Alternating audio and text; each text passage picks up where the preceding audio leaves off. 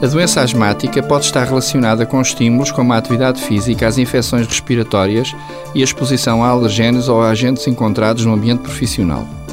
Esta relação entre asma e profissão é conhecida desde a Antiguidade Clássica e atualmente estão descritos cerca de quinhentos agentes como potenciais responsáveis pelo aparecimento desta doença, a qual representa cerca de dez por cento das asmas no adulto.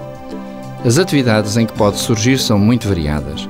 Dentro de cada profissão, a frequência de trabalhadores atingidos depende do agente e das condições de exposição, podendo em alguns casos ser superior a cinquenta por cento. O nexo de causalidade entre a doença e a atividade profissional pode ser presumido por qualquer um, mas cabe ao médico de trabalho o papel de rastreio e aos alergologistas ou pneumologistas a sua demonstração. Dois aspectos particulares desta doença.